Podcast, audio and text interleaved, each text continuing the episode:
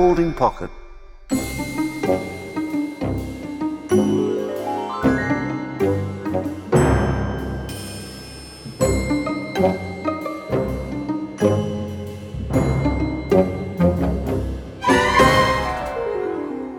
Welcome to the Rabbit Hole Detectives, a podcast where I, Dr. Cat Jarman, Richard Coles, and Charles Spencer chase the provenance of historical objects, both real and metaphorical. Each episode, we set one another the task of finding out as much as we can about a particular subject to present a comprehensive understanding of the origin stories of stuff. After all, everything has a history. It just depends on how far down the rabbit hole you're prepared to go. And at the end of it all, our disembodied voice pronounces a winner. So, good morning, rabbit holies. Hello, Morning, Kat. Cat. And how are we today? Very, very happy actually. I mean, I was slightly annoyed that you're in the lead with nine wins to Richard and mine having eight each. Yeah, I wonder how you feel about me now being level with you, Charles, on eight. It's very scary. There was a time when I was ahead, but it's a very long time ago. It is a long time ago. Is it isn't not like life? One moment you're ahead, the next moment you're behind. Yeah. Well, I'm used to it now. I'm used to it. But no, I love it. I love this um, getting to grips with these themes. I was saying to Cat, because we were swatting before we came on air, I think I'm a real bore now when I sit next to people because No. I've got, I know, I know, I know. you, this is, neither of you look entirely stunned, but I regurgitate these little nuggets that we pick up during our research. But I think I've got a bit annoying about this now Yes. because whenever anybody says anything now, I go, oh, well, you know about da da da da da. Yeah. And they look a little bit crestfallen because they think such breadth of knowledge, but it's simply because we've been doing rabbit hole Yes. detectives. I just find the, these weird people from the past so fascinating. That's what I love. And the, what the footnotes, isn't it? It's not the Yes. great, particularly. It's, It's not the grand sweep of your topic. It's the little bits that you can throw in and And people who didn't quite make the grade, and you Yeah. realise Yeah. that the, the history has been written by the winners, obviously, Yeah. but the losers are so fascinating, aren't they? the quirky bits. Yeah, Yeah. That's what I love, and yeah, it's that's what it's about. I like a weirdo. yes. The weirdos, you know, the people who were kind of these charlatans, these mountebanks, and what's a charlatan? What's a mountebank? Why is that true and that not true? You know, these are yes. I know. I mean, I pertinent questions. I had a con man come into my life recently, and it's so intriguing when it happens because, in retrospect, it's so entirely obvious. But at the time, Charles, I'm a vicar, not a con man. How many times do I have to? you're a communard, not a con man. Um, no, but I I think it's fascinating because they have the dazzling tricks that, like last week, the hypnotic charm, etc. And then afterwards, you think, how on earth did I fall for that one? And yet we do, Yes. don't we? So, Richard, you're going to start this week. So, you are going to go with British accents this Well, week. This was at the request of a listener, I have to say. So I'm sort of honing in in an area where I had a moment's passing knowledge a few weeks ago, most of which I've entirely forgotten. But this is very germane to us three, and I'll tell you why. Step with me, if you will, to Northamptonshire. Well, we've all been there, haven't we? Charles, you lived there. Mm-hmm. I used to live there. Cat, you're a frequent visitor. If you were going to visit Charles and you were going on the train, where would you go? What station would you choose? Northampton. On what river does Northampton, Ah. one of the most famous and ancient, not a city, it's a town actually, but one of the greatest and most significant and important towns in English history, on what river? It's what Northamptonshire people would call the Nen. Thank you. But I would have if you were an interloper in Peterborough, you call it the Neen. Yeah. What would you call it? We've been through this discussion quite a lot because there's something called Nen or Neen Valley ware. It's a type of pottery. And we all the archaeologists argue what it should be called. I would have thought Neen. Well, what, do you say that because you look at the NENE and Yeah. you think, well, that of course is how it's Yes. pronounced? That if you were just taking a sort of informed guess at how that might be pronounced compared with the pronunciation of other English words spelt in a similar sort of way, you'd think it's Neen. Yeah. Wrong, wrong, wrong. it's Nen. And the reason it's Nen is because Charles and I come from the Northamptonshire end of that operation rather than the Cambridgeshire end of that operation. Up there in Peterborough, it's Neen, but in Northamptonshire, it's been Nen. What's really interesting though, it's on the move. So it used to be Northampton solidly Nen, Peterborough solidly Neen. Neen is beginning to conquer Nen. It's spreading down the river. Can I throw into the mix Nen Neen? Nen. In a book written by Urquhart Forbes in 1906 titled Our Waterways A History of Inland Navigation Considered as a Branch of Water Conservancy, The river is referred to as the Nen, but according to etymologists, the word is pre English and pre Celtic. But to complicate matters more, historians believe the spelling of the name has actually changed over the years, having been called the Nin, N Y N, in 1810 by draftsmen on maps. So throw another one into the mix. I, I, I'm prepared to accept nin. Yes, Nen, nin. Okay, nin. Mm. it's obvious and wrong. I think it is wrong. You would have both heard this word before you read it. It's it is a tricky one to defend on how it looks. Well, Thames. You would have. Everyone calls it the River Thames, don't they? But that's only because of George I, wasn't it? Is that right? Well, yeah, everyone called it the Thames, and then George I came along, Elector of Hanover, Yes. and uh, German speaking. Thames, Thames, and so out of polite. This sounds like an urban myth, but I'm sure it's true. I'm sure the disembodied voice will look it up. But so it became the custom of the court, so as not to embarrass the king, Yes. uh, to call it the Thames rather than the Thames. Yeah. What's this all about? It's about this extraordinarily close and complex relationship that are expressed through British accent. What is an accent? Well, accent is noises. It's related to dialect, but dialect is about vocabulary and grammar. We know a little bit about this that England, Britain, having been around an awful long time and having been subject to flows of populations coming in through conquest or through immigration, it's a very mixed pot. For 1400 years, we know English, which comes from a Proto Germanic language, a bit like Swedish and, and German, a common root.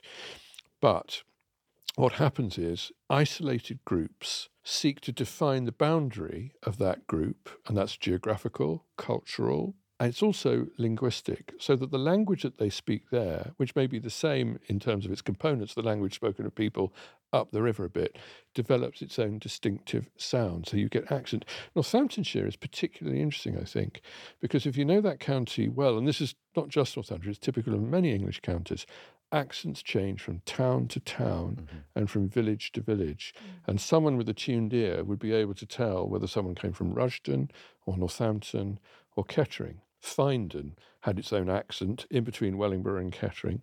I went for a walk one day with the dog and I walked down an alleyway in the town and someone had put a painted sign up on the door into their backyard and it went, clean up after you dug.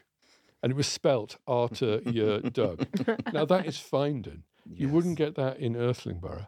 What you would get in Irthlingborough, for example, is you wouldn't say ours or yours. You would say Anne or yawn. So that's a very Irthlingborough kind. It's a town that's two miles away, if that. But there are still these distinctive things. What's happening? People are defining themselves through the way they say things. Now, of course, what's happening also, uh, the history of England is also a history of immigration. You've got your Anglo Saxons coming in, got your Jutes coming in from your Jutland, you've got your Danes coming in, Romans coming in, and all these sorts of people leave their trace behind them. Sometimes that's in words. For example, you will hear bairn, or you mentioned Beck, Charles. Mm-hmm. Beck mm-hmm. is, I think, a loan word from Old Norse. Is yeah, that right? Yeah, Scandinavian. So a beck is actually a, a, that's your Viking heritage, which is so obvious in your appearance, also there in your speech as well. But it's also in pronunciation. There's an interesting one. So we might say law, and yet law would be somewhere. We might say where and we're would come out the way. Geordie, I'm thinking of in particular. It's a very distinctive. Did you know that among English people, the Geordie accent is considered to be the most trustworthy one? So often, if you were to run a, a call centre, for example, you might want to put people with a Geordie accent. Why was Gazza such a popular folk figure? Because it's a Geordie. And there's something about that huya hama hawa hiya hini mm. mm-hmm. that just makes people feel that this is trustworthy. Mm. Go to the northeast of England. My word, you'll get a completely different thing because you've got your Geordies, but then you've got your Mackems. So in Tyneside, you're a Geordie, and then in Sunderland, Wearside, you're a Mackem. And there are differences, obvious differences in the accent actually when you're there, and fierce rivalries between the two. Middlesbrough has got a different accent too. I mean, you can know that they you know that they're related to each other because they sound broadly similar, but they also sound distinctively different too, and that's because they've been formed in these particular sorts of ways, particular sorts of communities. When I was growing up in the 1960s, people shouted at each other, "Hey, all right, me duck! Hey, all right, me duck!" bellowing. What was all that about? Well, A, all right, me duck. Me duck is just a familiar, you know, just saying my dear, whatever. A, all right means are you all right? But why would you say are you all right, my dear, in that way? Well, me duck is dialect. A, all right was shouted. And the reason it was shouted was because people worked in shoe factories. and shoe factories were noisy places. So you needed to shout to be heard, and also that had a negative effect on your hearing. So if you'd spent 30 years working in a shoe factory, you would probably had significant hearing loss. And I just remember older people just shouting at each Absolutely other in the right. street. I, that makes sense, and I didn't know why that was. Yeah. Same in the mill towns of the north, for example, wherever heavy industry.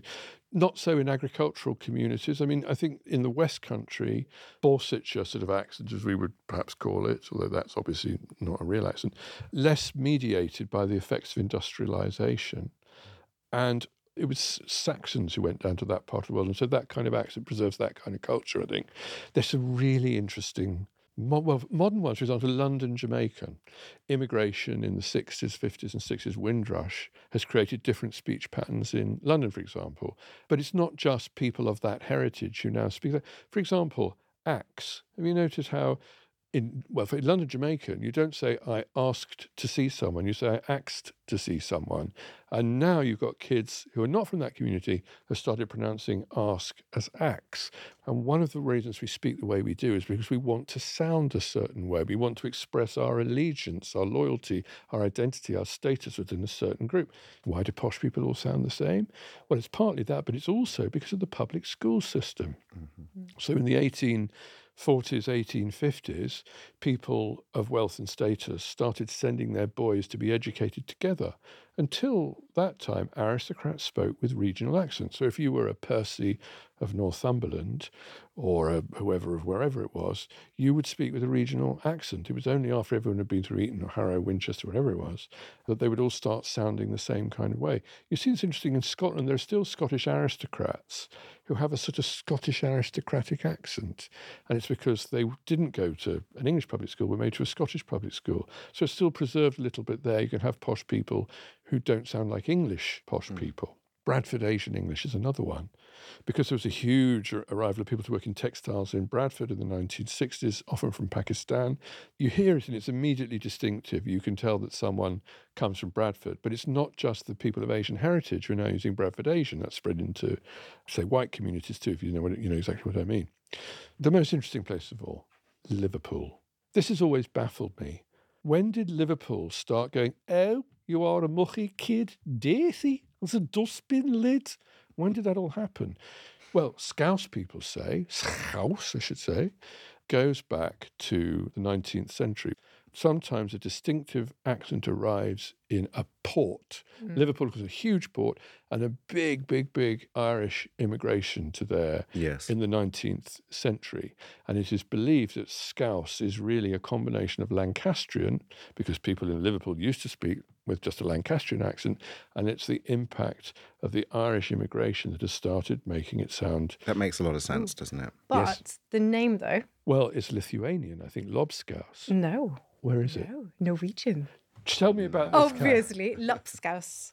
I which- thought Lobscouse was a Lithuanian word. No, there's some related to it, but Lopskaus is still a dish that we eat quite a lot. It's a sort of stew. Is it fermented? It's not fermented, actually. It's a stew made of potatoes and carrots and, and meat. That's a Yeah, Scandinavian There's a big Norwegian sailor present as well in And I suppose Liverpool. through trade between northern ports, then that was why Yeah, you get lots of them Norwegians in Liverpool. Came to, to work.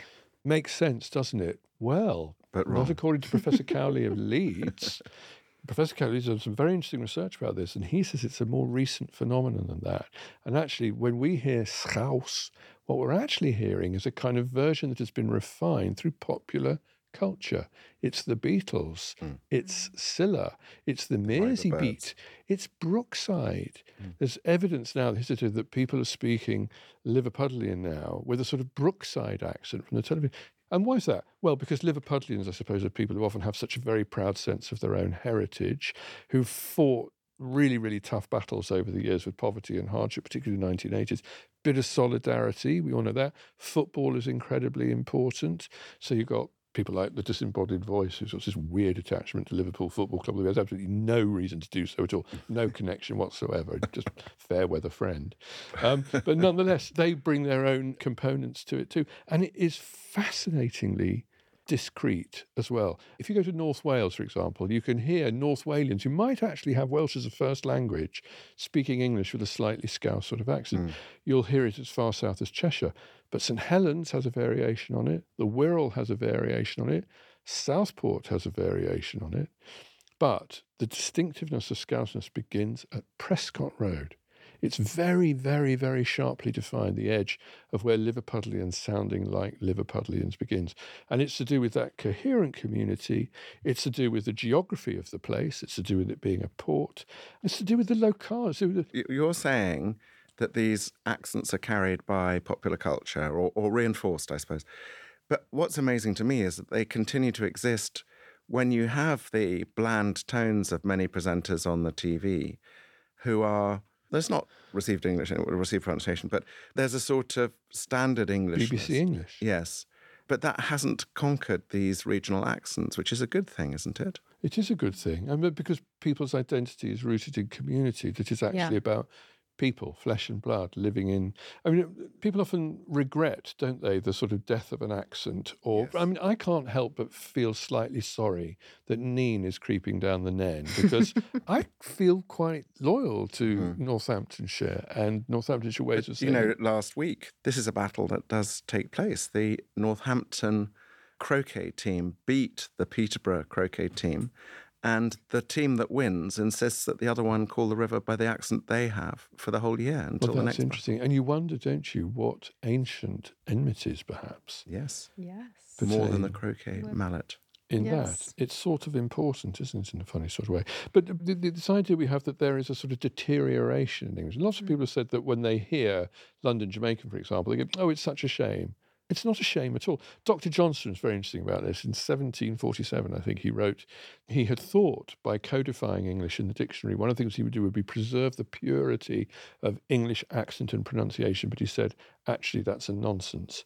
It just changes, and you have to embrace and accept the change as we all do. Oh, uh, young people now sound like Australians going up. you know, Yes. Sentence like that. Da, da, da, da. It just happens. And it's because we live in a culture which is dynamic and alive and changing mm. and shifting. And I think you just have to be positive about that. Absolutely agree. And do you have a favourite fact? Well, I do. It's only a little fact, but I'm a bit fascinated with Liverpool. Never forget the example of Curtis Warren, the most notorious drug dealer in Liverpool. I should be careful what I say. Well, I can be not that careful at what I say because he has been to prison for drug related offences. He's actually out at the moment now. But he was famous for being the absolute linchpin of the drug trade in Liverpool. And he was involved in a trade which was global. And one of the sort of hubs of that trade was the Netherlands. And so, as a consequence, the Dutch police were particularly interested in Curtis Warren and wanted to keep tabs on him.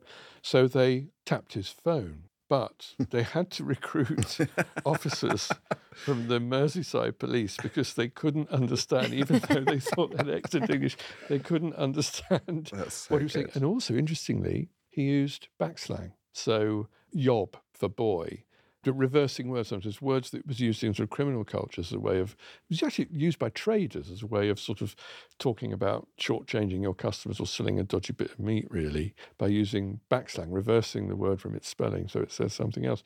Interesting man, eidetic memory. So he had an incredibly complex business empire, incredibly complex flows of money, all in his head and codified through accent and through backslang. And so these poor old, I remember Van der Valk sitting there. Yes. Thinking, what the hell's this guy talking about? and having to get all these officers from Merseyside in to try to decode it. That's my favourite fact. That. The Yeah. disembodied voice has got his face on.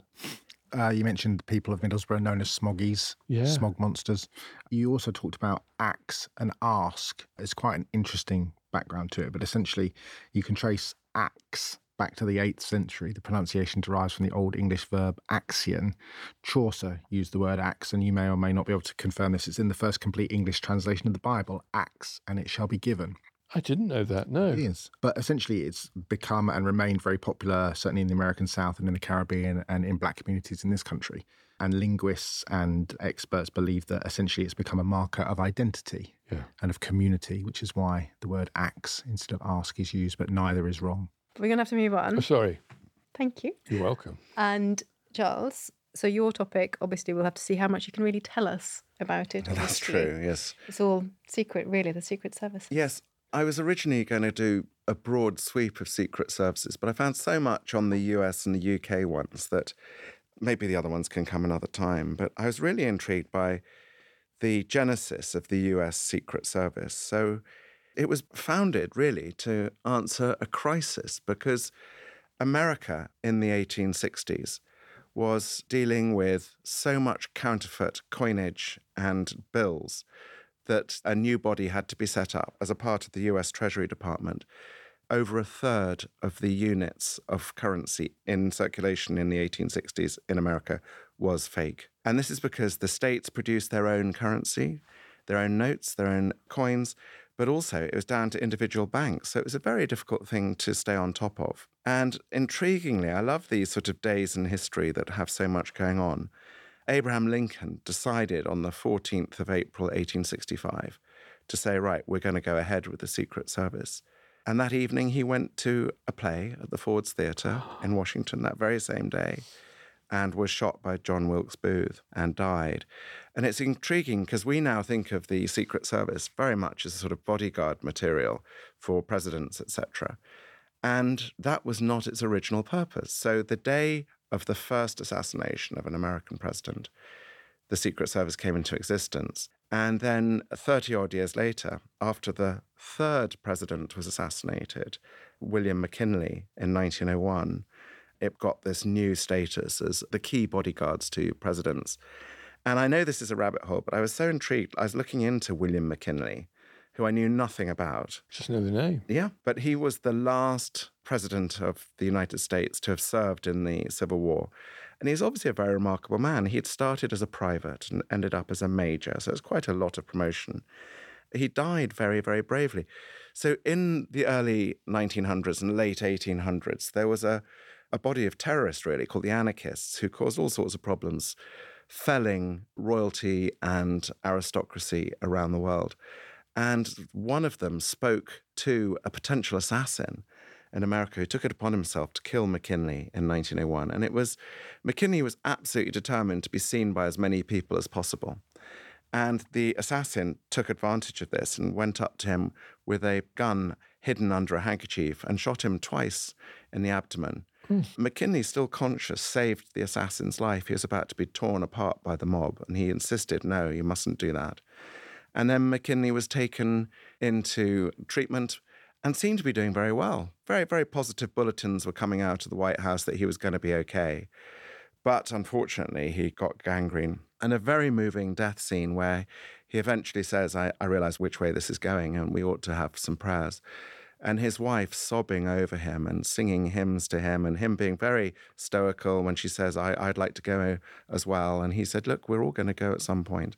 And he dies this very noble death. Oh. Anyway, I, I just wanted to bring McKinley back to life briefly because I thought he was a rather remarkable man. Being shot in the abdomen is not a walk in the park. No, no, agony, of course. But he seemed to be okay until he got gangrene. And then he is succeeded by one of the great American presidents, Teddy Roosevelt, who really is a very independent, is a very free spirited chap and very outdoorsy. And he does not want the Secret Service permanently in tandem with him. And he's always nipping out to Rock Creek Park to go riding or hiking, etc. And it's interesting in these early days of the Secret Service being attached to the presidency that these presidents don't enjoy it. We have President Coolidge slipping away. I, I got a good story about President Coolidge too. He was a very odd president. He used to dress up in very camp sort of cowboy gear, you know, white trousers with lots of things going on. What's all about that? I know it's very nice. It's very nice, very decorative. But he was famously untalkative. And there's a famous story about a woman who managed to get a, a seat on his table at a dinner at the White House. And she goes, Oh, Mr. President, I'm so excited to sit next to you because I got a bet I won't get more than three words out of you. And he just goes, You lose, and eats his dinner. he just carries on with his dinner. and she did lose her bet. Was it of him that his death was reported? And Dorothy Parker said, How could they tell? I don't know. It should be him. Should be him. And um, so he objected to He would try and slip out as well. Woodrow Wilson, when he was courting as a widower, he didn't really enjoy having it. So there's a huge resistance to what we consider today to be the prime focus of the Secret Service. And from 1917 onwards, it became a felony to even threaten the life of a president. And the Secret Service was brought in to protect the first family as well.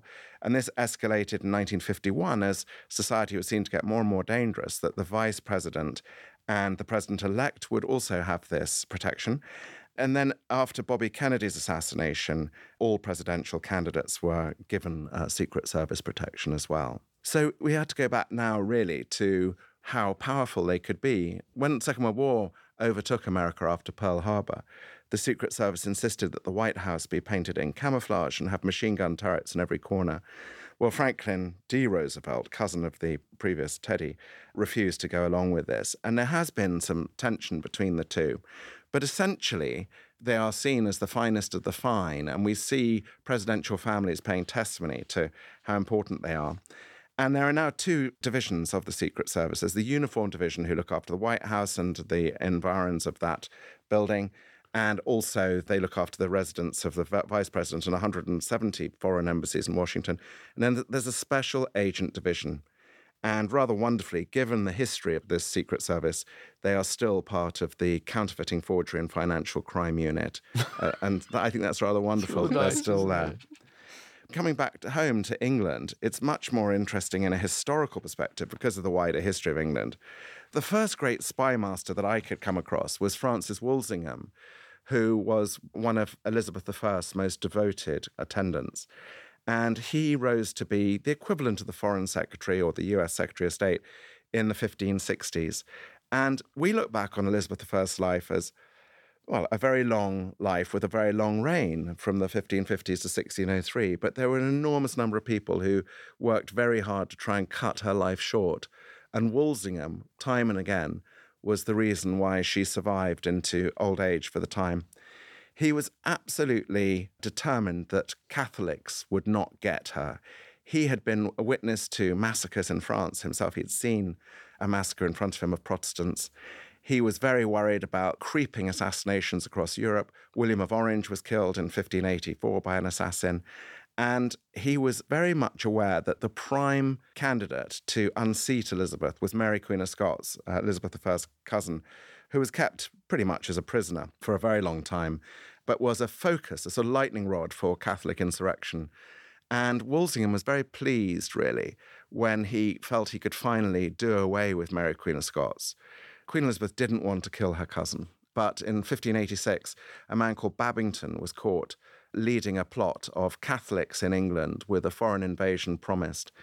And Walsingham was intercepting Mary Queen of Scots' correspondence without her knowing. He was a master of steaming open correspondence without people knowing it had been looked at.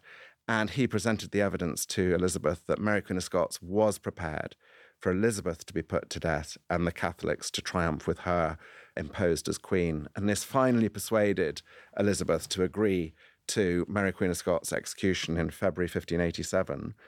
And in fact, a lot of it, a lot of the evidence against Mary Queen of Scots, on top of the very obvious, was massaged in a rather sinister way by Walsingham to get rid of her because he, he really needed her out the way. On what river stood the castle on which Mary Queen of Scots was executed? It's the Nen. That's correct. Yes, Fotheringay Castle. Or, oh, Fothering where? Fother, I say Fotheringay and you say Fotheringhay. There you go. Yeah, I know. It's a quagmire of danger, that. But we look at Walsingham, you know, we think 16th century, how could they do this? What were they doing? Well, it's very interesting that a lot of Walsingham's tactics were the same as those of the 20th and even the 21st century dead letter boxes, ciphers. He used invisible ink, blackmail, forgery, and torture. He, he used the full panoply of the spy master's tools to save his monarch. And he entered debt. He spent an enormous amount of his own money building up this network. He had 53 spies in England, 18 agents overseas, and informants everywhere. And he set up his headquarters in the wonderfully named Seething Lane near the Tower of London, directed operations out of there. And it's thanks to him, as well as the weather, that the Spanish Armada was undone because he heard from his spy in Rome that Philip II was definitely planning this invasion and set about building up the defences in England, but also undermining the Spanish efforts. He sent Drake in to hammer the fleet that was stationed in Lisbon in Portugal and sank 37 ships there. And at the same time, he put the pressure on Italian banking families not to loan money to Philip while he was building up his fleet. So he compromised them and held it up for a year, by which time he had built up the helped the British Navy to build up its own resources. Sounds a very recognizable modern sort of sensibility at work there. Yes, he's he's a fascinating figure because Yeah. he, he was ahead of his time, but it was done out of genuine loyalty. He hated the Catholics. He loved his queen. So some St. Bartholomew Day Massacre was he? That's what he saw. that? That's what he saw himself. Horrendous. Yeah. Yeah. I then want to sort of fast forward a bit in the remaining time I have left to the Secret Intelligence Service that has been in existence since 1909, which I believe makes it probably the longest serving continuous, still in operation Secret Service in the world. And it was started out of a, a fear of what Germany was up to. England at this time was rife with suspicions that German spies were around. If you read P.G. Wodehouse novels of the time, he references this fear of German spies everywhere, which was overblown. I mean, we now know the war was coming five years later, but it was overblown. And the Prime Minister Asquith set up this secret intelligence service. Was it a fear of naval power? Yes, there was this great fear that the, the Germans and actually the French were building up their naval power, and the British, who had, had for over 100 years dominated the seas, were feeling rather threatened. Hmm. But there's the first boss of the Secret Service Bureau, which was the serious successor to all this, but it's still part of the Secret Intelligence Service, was a man called Mansfield Cumming, a 50 year old naval officer who was a workaholic. In fact, in his diary, he writes that he turns up for work a week before his department starts, and he was most disappointed to find nobody in the office and no, nothing to do. anyway, he becomes this great figure in British intelligence history. If you think of James Bond, the fictionalized spy, he has a boss called M. But in real life, in the Secret Service, the boss is called C, named after Cumming.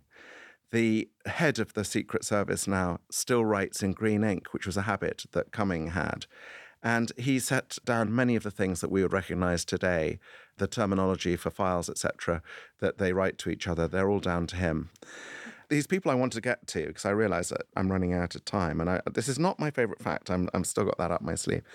But one of the units that the Secret Service in England ran during the First World War was called La Dame Blanche, the White Lady. And this was a network of 800 members in enemy occupied Europe. They were mainly women who watched train movements in Belgium and got messages back to the Secret Service in England. One of the more remarkably clever one of these agents was a midwife who was allowed to go between enemy lines back and forth and she would stitch messages into the whalebone of the hoops of her skirt and never asked any questions by the, the trusting Germans.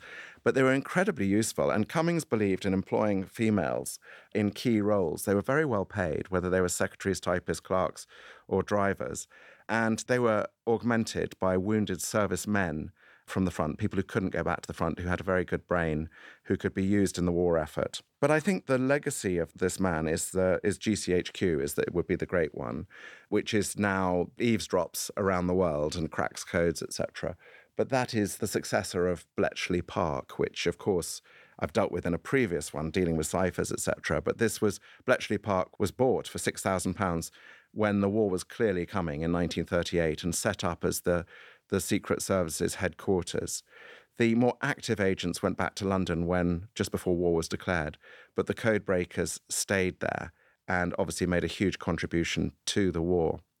But I think the key with all these people is that it started almost in an amateur way mm. as a sort of anti German device, but it went on to be.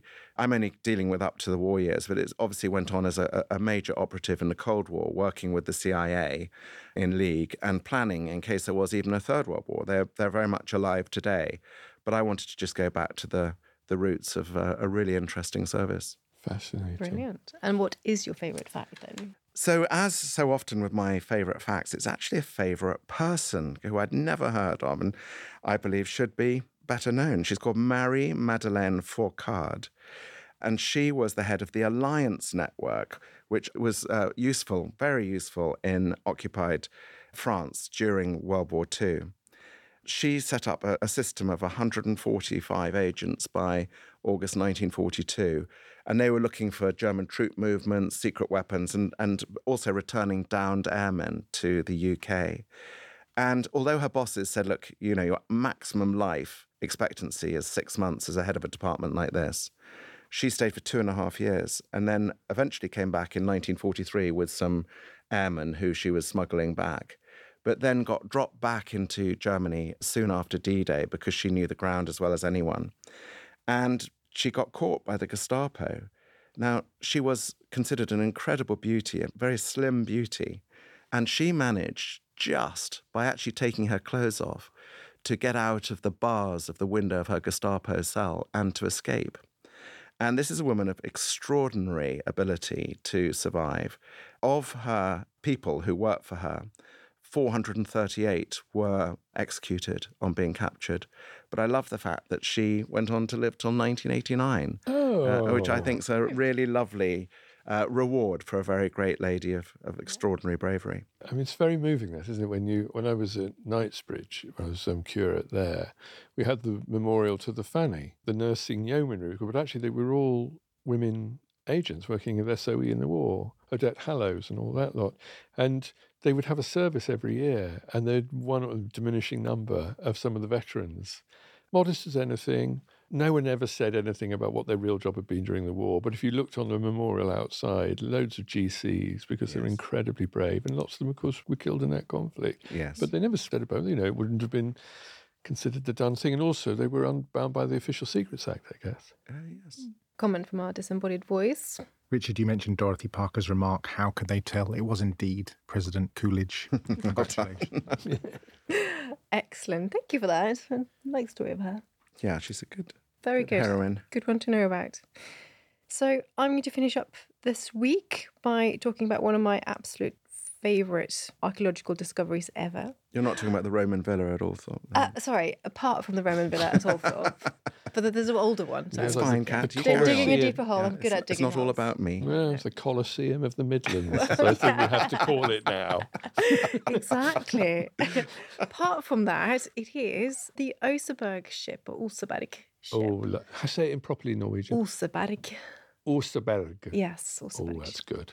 So this is one of the great, well, actually the greatest, really, Viking ship that's ever been discovered. I think we have several of them, but this is the most beautiful one.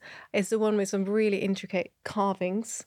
Dates from the 9th century, and it's almost perfectly preserved. You can still go and see it, and it survived because of some really quite exceptional preservation conditions in the soil. Normally, wood doesn't preserve very well in Scandinavia at all, but because there were lots of clays there, the wood didn't deteriorate. So, about 95% of the original wood is still there. It's a ship that's 21.6 meters long and 5 meters wide and it's got these uh, strakes so it's clinker built so it's got overlapping planks really really intricate carvings and it was found on a farm and excavated in 1904 so i'm going to do a richard here and sort of say come with me. Come with me to uh, the oslo fjord just on the sort of western side of the fjord in 1904 and you will be there with a swede actually a swedish archaeologist excavating this incredible ship now, this was actually the second one that was found. There's a one called Gokstad, which is from nearby, that was found towards the end of the 19th century. So they had all these burial mounds. They already knew that some of them contained these exceptional ships. And the landowner had been trying to see if he could find anything. Uh, one day started digging around and found a large piece of carved wood. So he took it to Oslo and he approached Professor Gabriel Gustafson and he was convinced this was a Viking discovery, came and started excavating. And on August the 10th, in 1903, he informed the Norwegian press that this absolutely incredible ship had been found. But if you came there to see the excavations, you would literally just see the wood just sticking out. The ship preserved more or less as it was buried 1100 years earlier, apart from being crushed down a bit. So the farmer was paid 12,000 Norwegian kroners, about 1,000 pounds. But anyway, so the point is that this ship was the burial of two individuals. It was a real working ship. We know that it was built in about 820 and it was built on the western coast of Norway, actually. So we can see that by looking at the wood types and the dendrochronology and match those tree rings, tree growing types sailed over from the west coast. The actual burial itself dates from 834 AD, because it had a burial chamber on top. So the individuals buried in it were in this chamber in which there were beds, and that wood was felled in 834. So we know almost exactly when it was buried. If you were ship destined for a ship's burial, would you be made for that purpose, or would it just be the ship that the high status individual used? That's a really, really good question. One of the things that they tried to do in 1989 was to recreate it. So a replica was made of this ship and they sailed it out. It was called Dronningen, or the Queen, and um, it sank. immediately. goodness. So they thought that this must mean that the ship was never made to be sailed. So perhaps it was created especially. But later on, they, somebody else made another replica and realized they were actually just really bad at making Viking ships. So they just done it wrong. Um, but because it's so beautiful, there's some exceptionally intricate carvings. It's very different from other ships that are much more practical.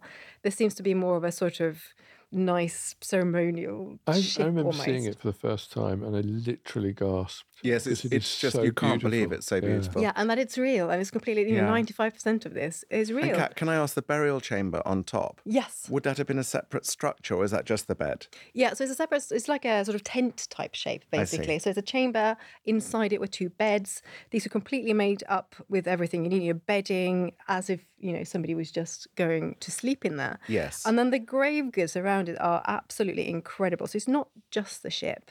You've got these three very ornate sleighs, presumably used in winter for possibly ceremonial purposes. Uh, one working sleigh. These are also beautifully carved. Lots of chests, some animal heads, clothing, shoes, combs, farm, kitchen equipment, carts. And then the animals are sacrificed two cows, six dogs, and 15 horses. So there's a hell of a lot of animals, everything that the deceased would need uh, in the afterlife. Lots of textiles as well, imported silks, wools, embroideries. Tapestries, incredibly huge tapestries that um, have these scenes. Remember, you talked about berserkers, these sort of mad warriors, warriors, or whatever they are. There's images with people in a sort of procession wearing bearskins on these tapestries. There were buckets, one of them containing apples. The most interesting thing, so I mean, this is so beautiful and clearly extremely high status. The craftsmanship and the wealth, mm. the fact that somebody can afford not just to create all of this, but also to give it away. So the descendants don't need it, they can mm-hmm. afford to give it away. But the most interesting thing I think is that the two people buried in this ship were actually women. So it was one older and one younger woman. Mm-hmm. So not a, a king, but thought to be queen, possibly with a servant or something like that. The older one seems to have had various illnesses. Mm. One of them had a collarbone that had recently broken.